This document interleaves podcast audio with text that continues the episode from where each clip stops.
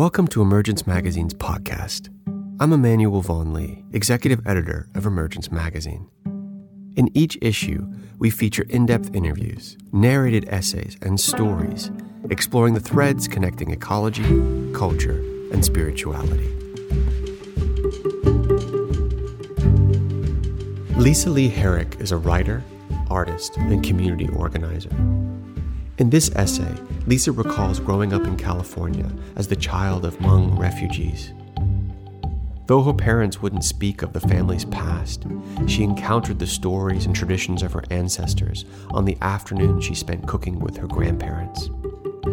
As she became aware of her family's traumatic history in Laos that led to their migration to the United States, she also came to know the power of food to sustain cultural traditions and carry forward legacies of resilience.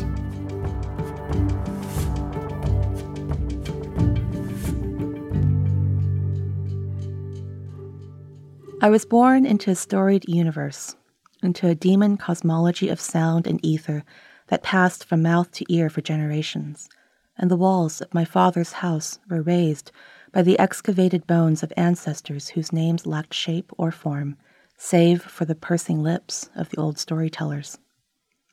My ancestors died never holding a pen, only shovels and sticks, and then guns. We did not have an alphabet until the Christian missionaries arrived. Before then, all words were sacred and committed to memory. My ancestors' stories traveled by breath alone, like the seeds of future forests carried upon unseen wind. This is how we survived chaos, by speaking the names of our fathers from time immemorial. Today, I struggle with how to tell my family's story right because the elders are already gone. Their memories haunt me, but their faint shadows will not turn to ink. Their words blur and flee my mind faster than my hands can transgress and write them down. This is how it began. The world hatched from a single butterfly's egg. This is how we arrived in Laos. We climbed over frozen Death Mountain, Zhong Tuana, from China many grandfathers ago. The Hmong people's path to independence has always been paved in blood. We rebelled against the mythic Huangdi, the Yellow Emperor, at the founding of Imperial China, against the Shang, Chu, Han, Tang, Sung, Ming, and Manchu dynasties, against all empires, including the British, the French, and the Japanese. We were called barbarians and savages, rebels and dissidents. We are not that word, Miao. We are Hmong. To be Hmong means to be free. Qing dynasty soldiers guillotined our men and boys and posted their heads on our city walls like grotesque gargoyles while mounting our women and girls as their Hmong wives. This is why we fled to the mountains, to hide our newborn sons. They chased us to the southernmost reaches of the known kingdom, toward Vietnam, Laos, Thailand, and Myanmar, and the Ming built the Miaojiang Great Wall in Fenghuang, Hunan province, to keep us out once and for all. There, in the rarefied air of the remotest mountain peaks, we found our freedom. Kings have always hated us. Only the forest loves us. We brought with us only the essentials: our words, our ancestors, our hands, and our hunger. We nourished ourselves with stories, soil, rituals, and hunting. We learned to fear tiger, who is the demon king of illusions, and to love squirrel, who, like us, is chased by his enemies from all directions, but never caught because squirrel knows how to hide in plain sight. Only the best Hmong hunters tasted squirrel. We remembered that all things were spirits, even the rocks and the wind, and that the forest always reclaims what ye take without gratitude. Never brag or boast about sweet fruits you have found, or fresh meat you have snared. The Lord of Nature will trip you, rip out your throat, and eat your three souls. We gave the Lord of Nature an annual offering so that he would bless our villages with fat pigs, chickens, cows, and a bounty of sweet rice and rainbow maize. We grew hemp to coax into cloth, bleached the fibers with ash, and kept our hands busy spinning yarn. Good Hmong daughters are never still. We gathered in front of the fire after meals to spin tales because stories nourished the ancestors living within us. Remember, and your ancestors will catch you when you fall down. Eventually, the world found us again. America turned our hunters into soldiers. The mountains were set ablaze. The wild animals fled the bombs, even tiger. The forest filled with demons and suicides. There were no more birds, monkeys, or insects singing the hours of the day. Squirrel disappeared or went extinct. Our mouths grew hollow, like our faces, and our dead sons were wrapped in white sheets and dropped from the sky by metal eagles. Where do you run when you are already on top of the highest mountain? And then we fell. No one caught us. If you had asked me when I was a child growing up in California, where are you from? I would have answered, Oregon, because that is where my own story began. If you had pressed on and asked, no, where are your parents from? I would have told you that my mother went to high school in Hawaii and my father graduated from college in Oregon. Therefore, we were Americans, like you. No, I mean, where did your ancestors come from before America? I had no idea. My father's parents were my only surviving grandparents, and they lived next door to us in an avocado-green house in Merced. When I was ten years old, I was often left in their care while my parents worked in the fields on weekends, picking strawberries and cherry tomatoes for extra grocery money. By then, our immediate family was six, my parents, me, two younger sisters, and a brother. Our neighborhood was situated on the outskirts of town by Farron's Park, an enchanted place filled with swimming snakes, topaz-eyed coyotes, squirrels, and owls. The balmy San Joaquin Valley breeze warmed the eucalyptus groves, releasing wave after wave of mentholated incense year-round. We were all wild then, staying out until sundown, feral as wolves.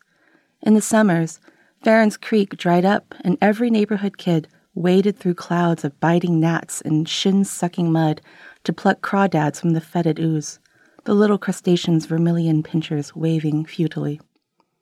There was a railroad track suspended high above the creek, and the bravest, or most foolish of us, leapt from it into the waist-high muck below. When we pulled these heroes out with an old rope lassoed around the trunk of the crooked willow tree, they emerged with dozens of crawdads clinging to the seams of their pants like ornaments on a Christmas tree. This was how we filled my plastic kiddie pool with hundreds of crawdads one evening, and how half of them escaped and died in the grass the next morning, to the delight of crows and scavengers. The survivors were boiled alive inside my grandmother's tallest pot with chilies, ginger, garlic, lemongrass, cilantro, and fish sauce. My grandfather spooned several helpings of this citrusy, peppery stew over steamed white rice, savoring the tiny fists of pink meat coiled within the tails, and regarded me with a slight smirk. Peculiar girl. Not like her mother at all. Here, at my grandparents' house, is where the old magic came back to life in small mouthfuls. My family rarely spoke of the war, or of Laos. Instead, I pieced together incomplete and seemingly conflicting clues about our origins from the houses of my parents and grandparents.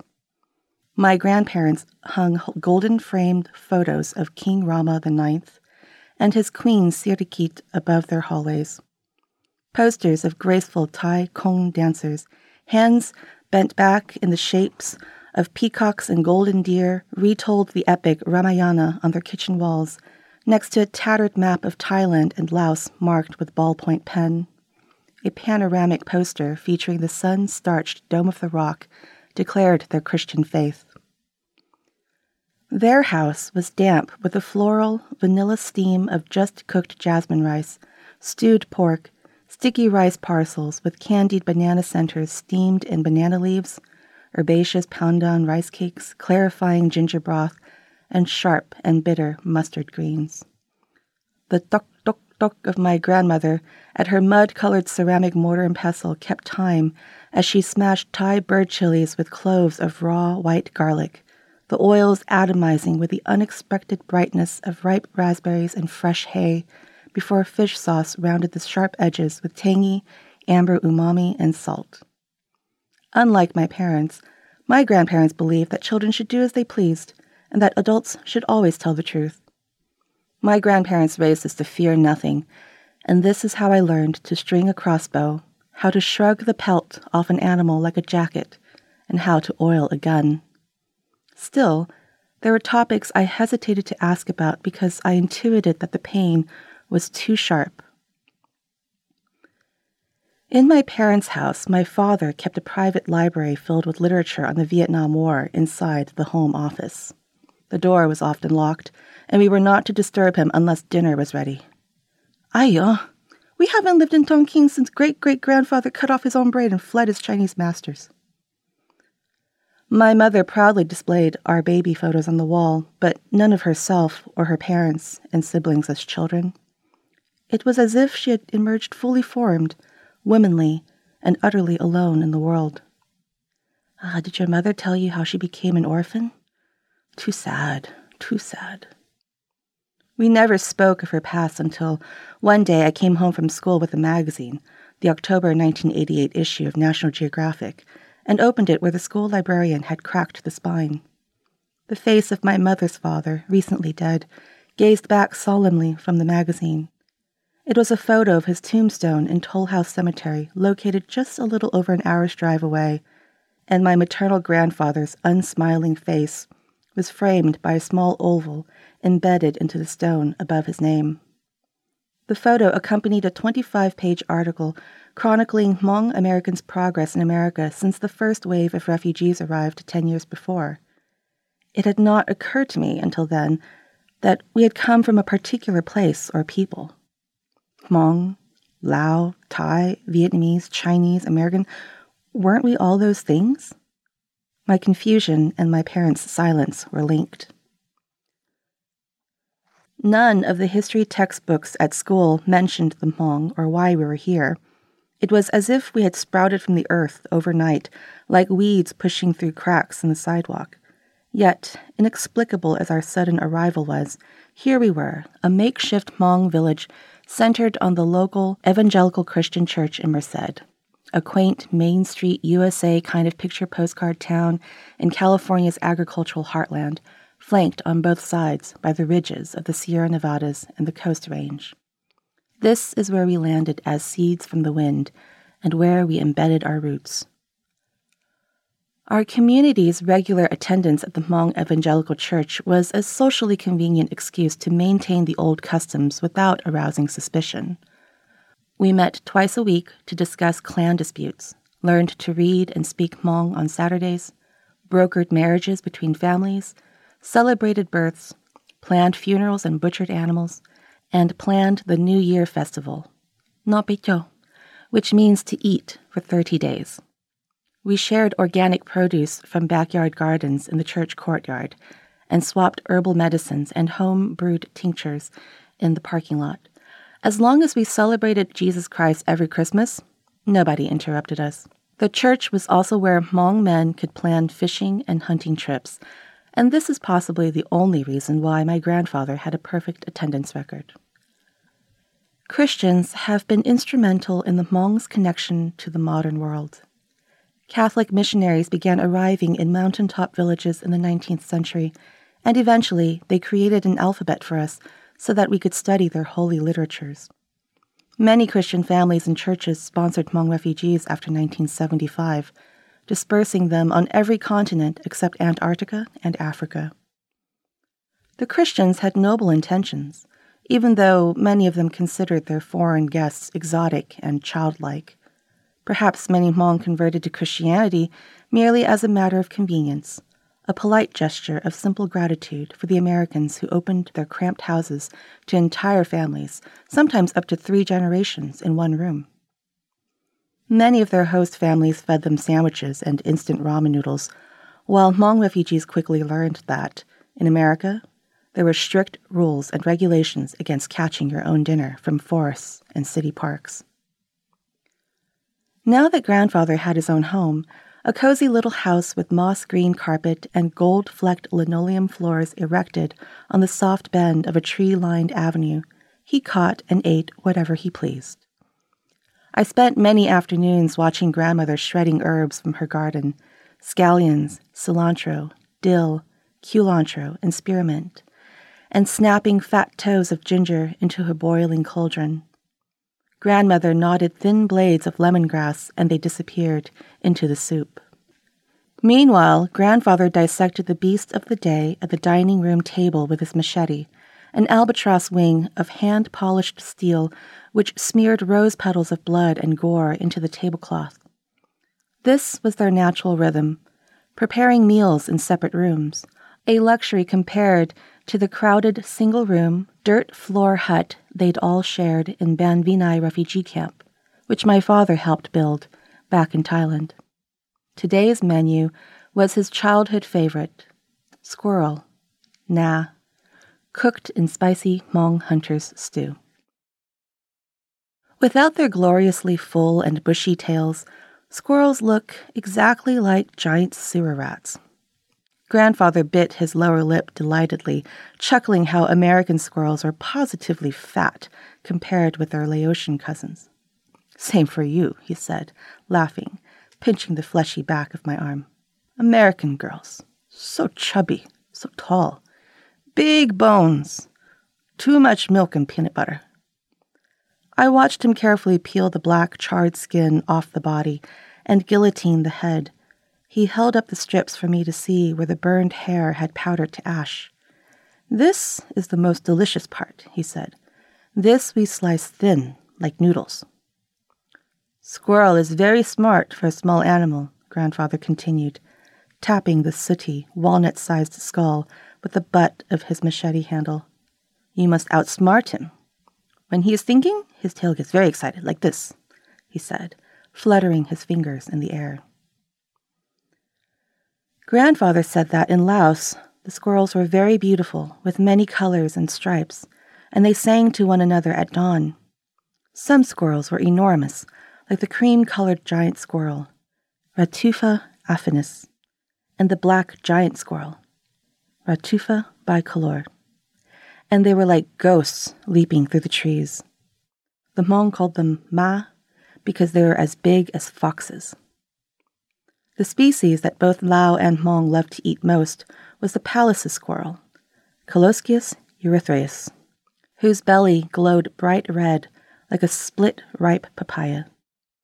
Only skilled hunters successfully hunted squirrel in Laos. They used wooden crossbows and never the flintlock rifles or other guns.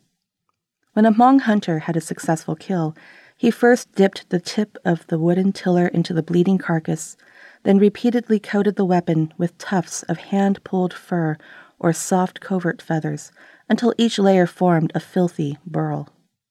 In time, a scab of trophy souvenirs hardened over the tiller, proving that this weapon was blessed by the spirits to always aim true. Young boys learned how to hunt squirrels by shooting Indo-Chinese ground squirrels, Menetis birdmorae, first because they were pests that ate the rice and corn.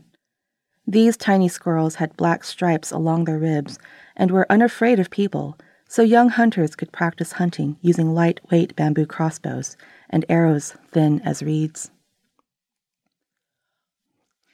Once, my father told me that he and his oldest brother shot an arrow that pinned the hind legs of a red-cheeked squirrel together so tightly that it couldn't run away.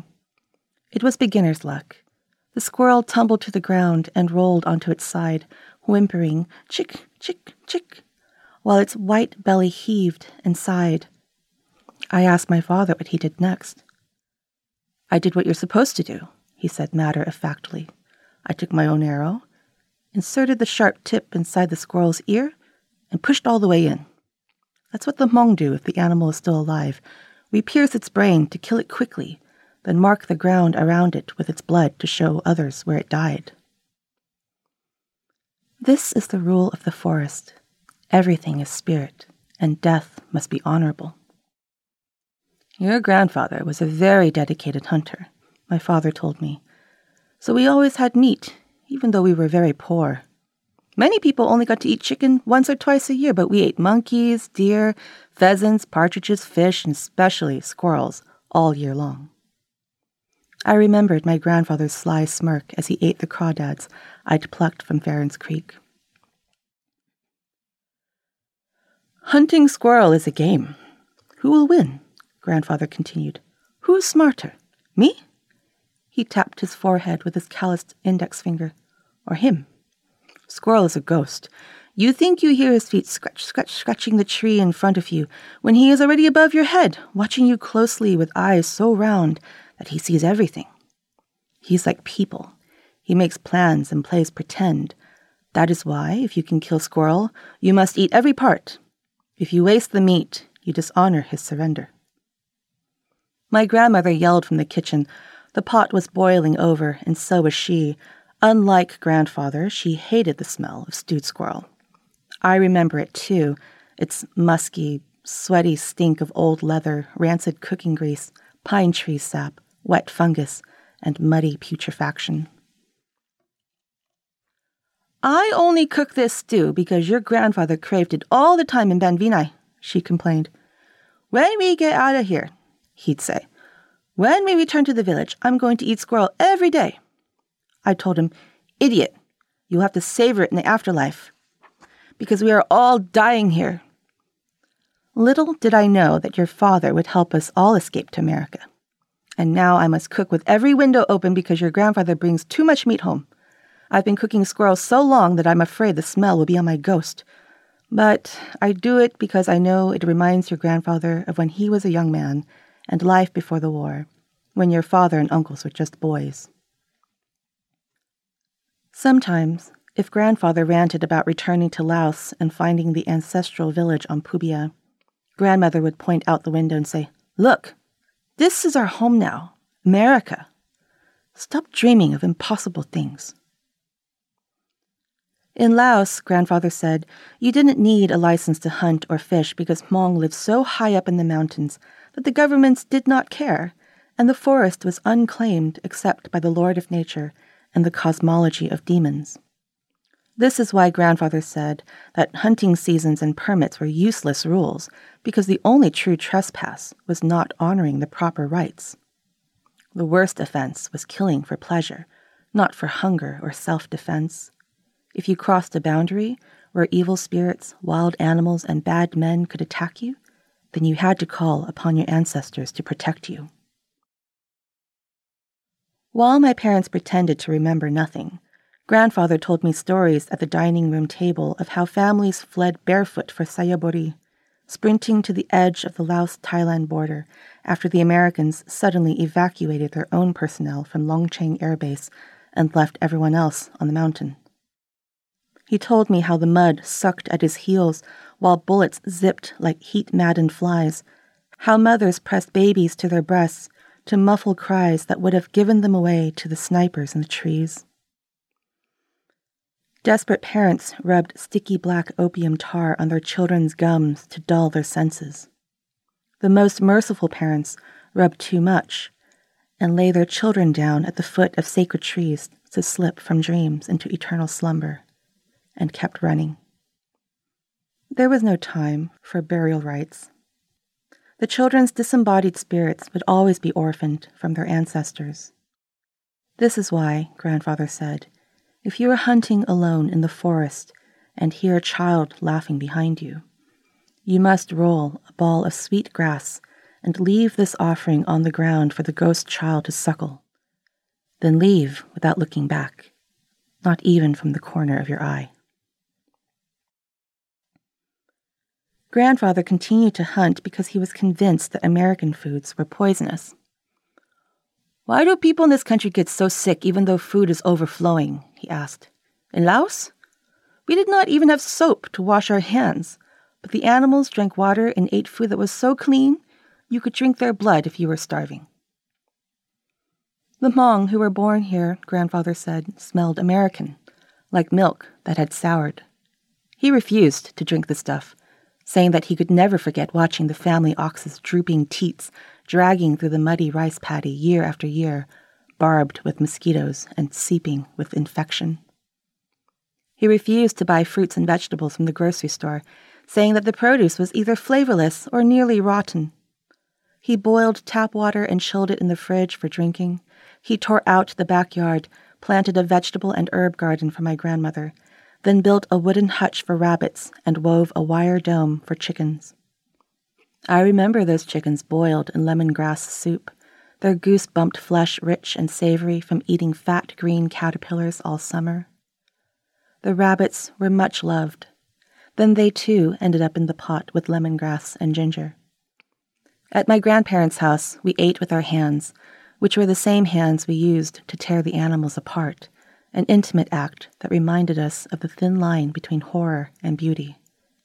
This is why grandfather disliked eating hamburgers, calling it unclean to swallow so many animals ground into a paste at a factory with all their shit, piss, and fear. Never forget that the world is alive. Even mountains may move. In America, grandfather said, everything is upside down. He is the child now, and we do not respect him because he cannot speak the words correctly. In America, you can lose everything because you have debts even after you die. In America, he said, the squirrels don't sing. They are drab and eat out of garbage cans. It is too quiet here, except for the constant roar of traffic, airplanes above you, subways below, and the people always pointing at you, laughing in your face. He was afraid that, because he had left his village so suddenly in the night, his ancestors would not be able to find his spirit if he died in America. If the ancestors could not find him, he said, his spirit would always be a hungry ghost. And if we forget who we are, who would protect us then? The forest is desecrated. No one loves us here. Your face is Hmong, my grandfather said, but your mouth is American. When you forget me, I will have lost your heart too. You will no longer be Hmong. This is why you must eat the squirrel stew. It's all that we have left to give you. At first, I sat obediently at the head of the dining table and watched grandmother ladle the bright red stew over a mound of white rice in my bowl. But my stomach flexed, and I, I couldn't bring myself to eat it. The meat was dark purple, floating beside orange globules of smoky fat that smelled of old blood and singed fur. It smelled like violence, and it frightened me. I excused myself, opening the refrigerator door and pretending to look for a drink, and reached into the vegetable drawer past a head of lettuce for my aunt's secret Halloween candy stash. My hand squeezed down on something cold and gelatinous, a plastic-wrapped bullfrog with sunken eyes, cold and clammy like mummified gelatin. I recoiled in disgust, but I was determined to find something else to eat and avoid that squirrel stew. I raised myself up on tiptoe and opened the freezer door, and a frozen squirrel, eyes pulled back into slits, teeth bared and grinning, slid down a sheet of ice and hammered me right between the eyes. It knocked me out, and I hit the floor. In the Hmong oral tradition, cultural memory in the absence of written language, Yer J. Tao writes that if a Hmong person no longer values Hmong traditions, they no longer value spirits as protectors. Feeling ashamed of one's traditions means dishonor to the ancestors. The souls and spirits from outside the family are considered evil. They will not protect you. They will haunt you. This is the Hmong cosmology. Remember, and we will catch you when you fall down. As Hmong, we can trace our origins to the Yellow River Basin of central China. This is based on our patrilineage, oral histories, documentation in classic Chinese literature, and now genetics. Some archaeologists and linguists assert that our presence in China started as early as five thousand B C E. What is certain is that many Hmong rebels fled China for Southeast Asia by the early eighteen hundreds to escape persecution and racial cleansing by the imperial state. My family had settled in Laos for at least a hundred years before the country finally gained its independence from France in nineteen fifty-four. My father's clan, the Lees, had hoped that this independence would grant their sons the opportunity to become teachers and political leaders like Panya Lifang Dubi, who was leader of the Lee clan and one of the first Hmong to be educated and then to serve as minister to the king. My father was studying at the French lycée in the capital city of Laos, Vientiane, while my mother, on the other hand, lived in Longcheng, which was the second largest city in Laos at the time, atop the country's highest mountain, Pubia, in Xiangkhuang province. The North Vietnamese had occupied a section of that province for several years, considering it their territory, and eventually it would escalate into what would become a fifteen-year civil war, ending only with the fall of Vientiane in nineteen seventy-five. My mother saw the bombs and gunfire raging long after the official ceasefire in nineteen seventy-three. My father was one of about three hundred fifty Hmong students studying at the only national educational institution. He had wanted to become a teacher, but as a relative of Panya Lifang Dubi's and a Christian, my father feared being declared an enemy of the communist and atheist Pathet Lao state. When an unidentified motorcyclist threw a live grenade in Prince Mbunom Najampasak's car, killing him, the message was clear. Death was already here, and it was time to leave. He held private gatherings with friends to pray and to plan his family's safe exit from Laos, and they decided that the best way to escape to Thailand was to use their student identification cards, which allowed them to travel wherever they liked without being questioned. When my father finally did arrive in Thailand, he had nothing more to study, and no one would hire him, so he started clearing the forests to build Ban Vinai, the refugee camp that would come to house more than forty-five thousand Hmong refugees until it was finally closed by the Royal Thai government in nineteen ninety-two. He stayed there for only a year, and then he and his entire side of the family were flown to Oregon to live in a little house with a kind-hearted French high school teacher's family. My mother and her family ended up waiting in Ban Vinai for four years for a sponsor. By the time she and her older sister finally landed in Hawaii, she could no longer speak.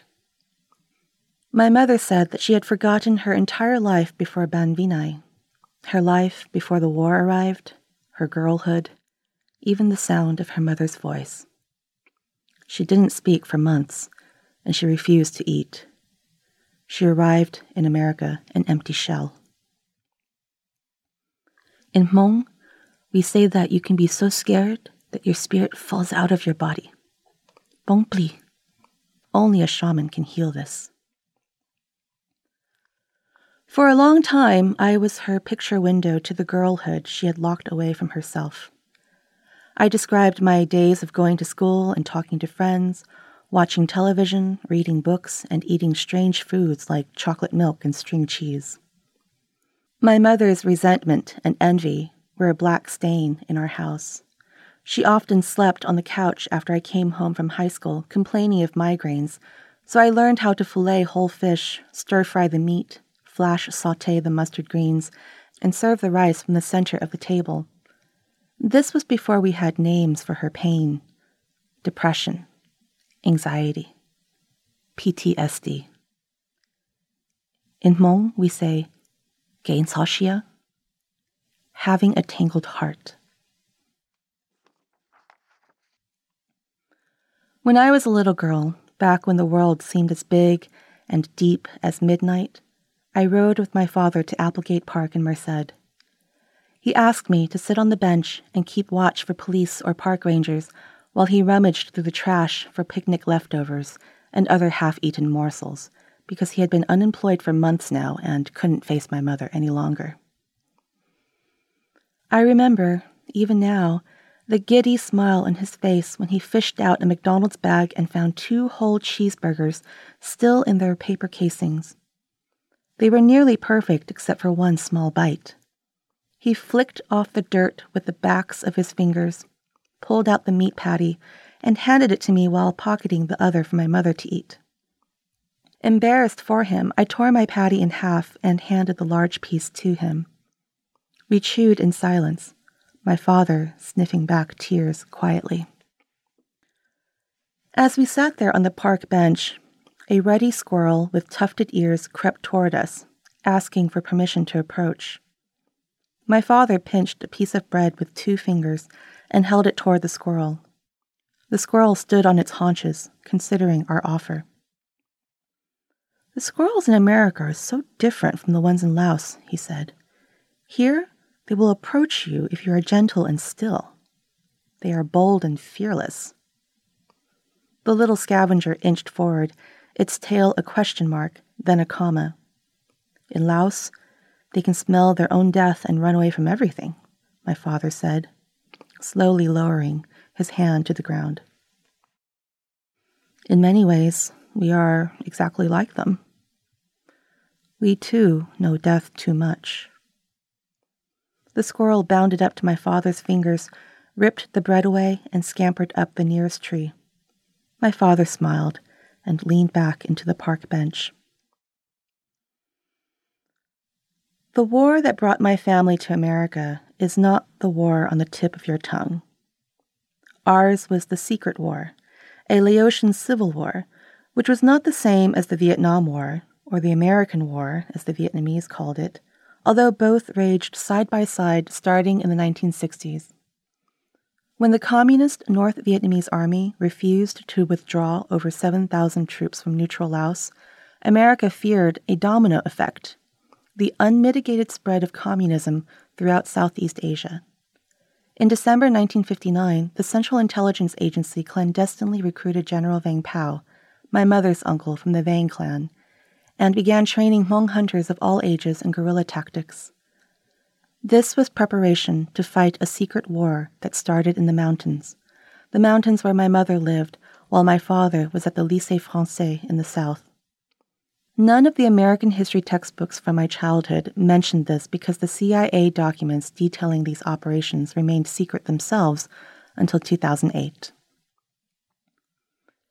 It was the Hmong Secret Army who rescued downed American pilots, flew planes on covert missions, fought ground battles, sabotaged the Viet Cong along the Ho Chi Minh Trail, radioed intel, and endured the highest casualties. And then they were left behind, along with many Hmong military families, when the Americans retreated in nineteen seventy-five and emergency evacuated their personnel to Thailand. My mother lived through all of this in Long Cheng, the city atop the highest mountain, which was also a secret air base that did not exist on any map at the time. The Secret War would become the largest C I A paramilitary operation in history. For nine years, between nineteen sixty-four and nineteen seventy-three, the United States ran over five hundred eighty thousand bombing missions, equal to a plane load of bombs every eight minutes, twenty-four hours a day, making Laos the most heavily bombed country per capita in human history. Most of the bombs were dropped near the Ho Chi Minh Trail and the Laos-Vietnam border in Xiangkhuang province, where my parents' families lived. Today, there are an estimated eighty million unexploded ordnances still dotting the landscape, hidden in the underbrush or just below the topsoil, waiting to be triggered by a wayward foot or curious hand. There are even some bands of Hmong guerrilla fighters still hiding in the jungle near Pubia, Hmong Tofa, unaware that the secret war between C I A-backed S G Us, special guerrilla units, and the communist Pathet Lao is long over. Some are still waiting, unsure whether to escape or surrender over forty years later. This is American history, too. Everything is upside down in America. My grandfather's sudden death in two thousand seven imploded my father's family, and each sibling pointed a finger at the other. He had suffered a heart attack in the bathroom at my parents' house, slipped to the hard linoleum floor, and died in my brother's arms that June. I was twenty-five years old. At the funeral, I pushed grandmother in her wheelchair and listened to her muffled sobbing as she cursed my grandfather for leaving her so bereft. We watched the ground enfold him, scoop by scoop. Grandmother sang a funeral poem, hiccuping through the syllables, and I gazed at my grown siblings and cousins, not recognizing many of them at all. Grandmother asked grandfather to forgive her for not granting his one wish, to be buried back in the forest he loved most, back in Laos with his many grandfathers. She begged him not to return as a hungry ghost, furious for being cut apart from his ancestors, and apologized for losing hope so often. She tossed the flowers atop his casket, then asked me to push her under the shade. Two cows had been butchered for the funeral feast. I know my grandfather would have preferred squirrel. The meat is leaner, lower cholesterol. A homesickness for the sights, smells, and sounds of my girlhood took root within me. For the first time in my adult life, I began to miss my grandmother's sunny kitchen, her face veiled by steaming pots, and even my grandfather's blood-stained dining room table filled with squirrel parts and bushmeat. I missed cooking dinner for my parents and siblings, along with the prickling sensation of burning chilies mingled with fish sauce, tamarind pulp, and fermented blue crab on my tongue. Never forget that the world is alive. Even mountains may move. My father still laughs, recalling how, when grandfather arrived at one particular hosted home, he grew sick of sharing one packet of instant ramen noodles among four or more people a day, and he craved fresh meat so intensely that he snared an opossum from the local park using a wooden trigger-release trap and lassoed the marsupial's pink-toed foot with a string, suspending the hissing, thrashing beast from a tree branch until a rock cracked its skull. Grandfather had rushed back with the creature hidden in his jacket and boiled it whole in a pot. Their hostess, a French high school teacher, was horrified to find the pink, curly tail bubbling on the stove, and she tossed the entire pot out into the trash bin, declaring that everyone was eating only peanut butter sandwiches until further notice. My grandfather, who was the second of three warrior brothers, did not understand her taboos. He was born at the end of World War One, already a man when the Japanese invaded French Indochina in nineteen forty, married a headstrong woman from the Yang clan, and served as the chief of Xiangkhuang village for twenty years, raised nine children, pushed the Viet Cong back to the border, and then fled the country. His entire life had been spent in war. Providing meat and fighting for survival was all he knew. The Lord of Nature gave people mouths to eat and to praise the spirits. Grandfather muttered bitterly that surely the Lord of Nature would curse such a wasteful woman to avenge his slow starvation. Grandfather muttered bitterly that surely the Lord of Nature would curse such a wasteful woman to avenge his slow starvation. This is the rule of the forest. Everything is spirit, and death must be honorable. My father smiles, remembering how strong and tall grandfather was when he was a young man and chief of the village. He remembers that grandfather's hair was long and raven black, and he moved like a panther through the trees with his long limbs and spry feet. His favorite thing to do, when simply exploring the jungle, was to stalk wild pigs and catch them barehanded in his arms. He was like the Lord of Nature himself, walking between the trees, unseen but felt everywhere. I like to imagine that the ancestors have been merciful and returned his spirit to that other world, and that his voice now joins the chorus keeping all the hours of the day into night under the canopy of the infinite forest. We are Hmong. To be Hmong means to be free.